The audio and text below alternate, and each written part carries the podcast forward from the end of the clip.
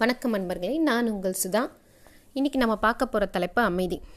அமைதி அமைதின்னு ஒன்று எல்லாரும் சொல்லுவாங்க அமைதி எதனால் கெடுது அப்படின்னா உங்களோட திங்கிங் பேட்டர்னை மாற்றுங்க அதனால தான் உங்களுக்கு அமைதி கெடுது. உங்களுக்கு மன அழுத்தம் நிறைய இருக்குது அதனால தான் உங்கள் அமைதி கெடுது அப்படின்னு சொல்லுவாங்க. ஸோ அதை பற்றி தான் நான் இப்போ பேச போகிறேன் தாட்டுன்றது ஒரு பக்கம் வச்சுக்கோங்க திங்கிங்ன்றதை ஒரு வச்சுக்கோங்க. தாட்டுன்னா எண்ணங்கள் திங்கிங்கிறது உங்களோட சிந்தனைகள்.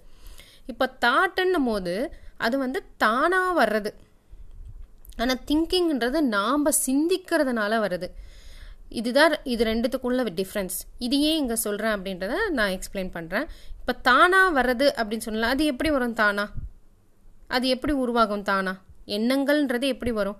நம்மளோட ஆசைகள் நம்மளோட விருப்பங்கள் நம்மளோட வெறுப்புகள் நம்மளோட கோல்ஸ் நம்மளுக்கு என்ன பிடிச்சிருக்கு என்ன பிடிக்கல அப்படின்னு நிறைய எண்ணங்கள் நமக்குள்ள ஓடிக்கிட்டே இருக்குங்க நம்ம மனசுல. ஒரு நேரான பாதையில் இருக்காது கசாமுசான் இருக்கும். ஒரு பக்கம் இது பிடிக்கும் ஒரு பக்கம் அது பிடிக்கும் ஒரு பக்கம் அது பிடிக்காது. அது மாதிரி ஒரு குப்பை மாதிரி நம்மளுக்குள்ள இருக்கு பார்த்தீங்களா எண்ணங்கள். அந்த எண்ணங்கள் அதிகமாகும் போது தான் இந்த மன அழுத்தம்ன்றது வரும். அப்போ தான் நம்மளுக்கான அமைதியை வந்து நம்மளால பண்ண முடியாது.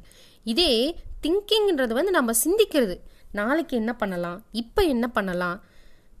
நாளைக்கு இதை செய்யலாமா? அப்படின்றத நம்ம திங்க் பண்ணுறது ஸோ இந்த அமைதி கெடுறதுன்றது வந்து பார்த்திங்கன்னா நம்ம எண்ணங்கள்னால தான் ஸோ அந்த எண்ணங்கள் அப்போ பண்ணுறது தப்பா? அதாவது நான் அப்போ ஆசைப்படுறது தப்பா? அப்படின்ற கொஷின் எல்லாருக்குமே வரும். ஆசைப்படுறது தப்பு கிடையாதுங்க. ஆசையே இல்லைன்னா அப்புறம் வேஸ்ட்டுங்க லைஃப்ன்றது ஆசை இருக்கணும். ஆனால் அது கரெக்டாக இருக்கா?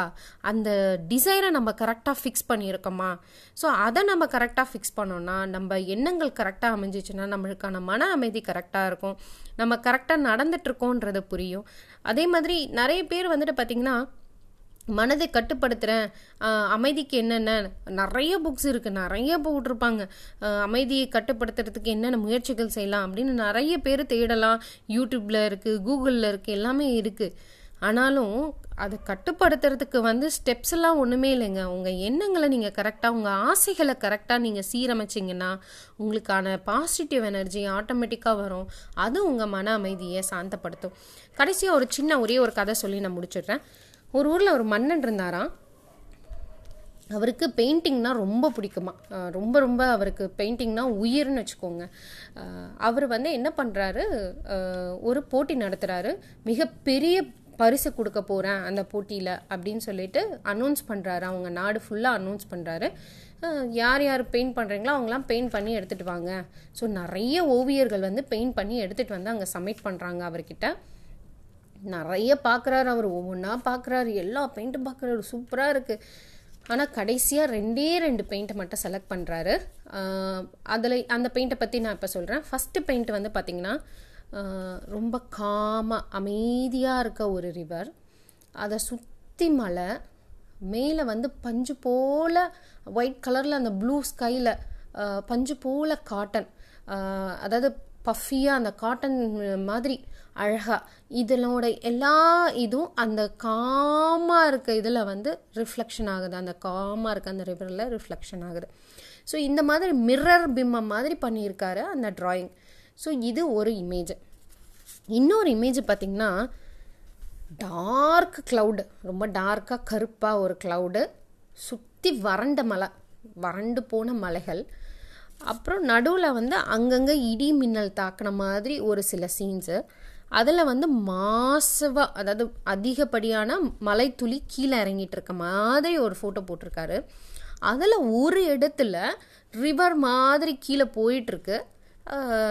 இந்த மழை பெய்யறதுனால கொஞ்சம் ஃபாஸ்ட்டாக போடுற மாதிரி கீழே ஒரு ரிவர் மாதிரி போட்டு சைடில் போட்டிருக்காரு ஓவியர். ஸோ இந்த ரெண்டு இமேஜ் இருக்குது இதில் இந்த ரெண்டு இமேஜில் அந்த ரிவர் பக்கத்தில் ஒரு மரம் இருக்க. ஒரு மரம் பிரான்ச்சஸ் மாதிரி வரைஞ்சிருக்கார். ஸோ இந்த ரெண்டு இமேஜை மன்னன் வந்து பார்த்தீங்கன்னா ரெண்டாவது இமேஜை செலக்ட் பண்ணுறாரு அவர் ஏன் அதை செலக்ட் பண்ணணும்? இப்போ நம்மளுக்கு அந்த கேள்வி வரும். எல்லாருக்குமே ஃபஸ்ட் இமேஜ் தானே அழகாக இருந்தது. அந்த அமைதியான சூழல். இது இன்னும் வறண்டு போயிருக்கு. இடியெலாம் இருக்குது மின்னல் இருக்குன்றீங்க. இருட்டாக இருக்குன்றீங்க. இதை போய் ஏன் மண்ணை செலக்ட் பண்ணாருன்னு நினைக்கிறீங்க? ஸோ அதுக்கு மன்னர் என்ன சொல்கிறாரு அப்படின்னு பார்த்தீங்கன்னா அந்த தண்ணி போயிட்டுருக்கு இல்லையா? அந்த இடத்துல ஒரு பிரான்ச்சஸ் இருக்குன்னு சொன்ன பாருங்க. அங்கே வந்து ஒரு சின்ன நெஸ்ட்டு மாதிரி ஒன்று இருந்ததான் அந்த நெஸ்ட்டில் அந்த புறா வந்து தன்னோட குஞ்சுங்களுக்கு உணவு கொடுத்துட்டு சந்தோஷமாக இருந்ததாமா. ஸோ இவ்வளோ பெரிய வறண்ட பூமியில் இடி இடியாக இடியா இருட்டாக இருக்க இடத்துல மின்னல் இருக்குது எல்லாமே இருக்க இடத்துலையும் அது எவ்வளோ சந்தோஷமாக இருந்தது பார்த்துருங்க அந்த இன்னர் பீஸ்னஸ் அதனால தான் மன்னன் அதை செலக்ட் பண்ணேன்னு சொன்னாங்களாம். ஸோ இது போல் நம்மளை சுற்றி என்னென்ன நடந்தாலும் நம்ம சுற்றி வந்து நம்மளை நம்ம வேலை பார்க்குற இடத்துலையோ இல்லை வீட்லேயோ இல்லை எங்கே என்ன நடந்தாலும் நம்மளோட மன நிம்மதின்றது நம்ம கையில் தாங்க இருக்குது அதை நாம் தான் வந்து ஒவ்வொரு முறையும் ஊக்குவிக்குமே தவிர மற்றவங்க வந்து ஊக்குவிக்க மாட்டாங்க அப்படின்றத சொல்லி நான் முடிவு பெறுகிறேன். நன்றி வணக்கம்.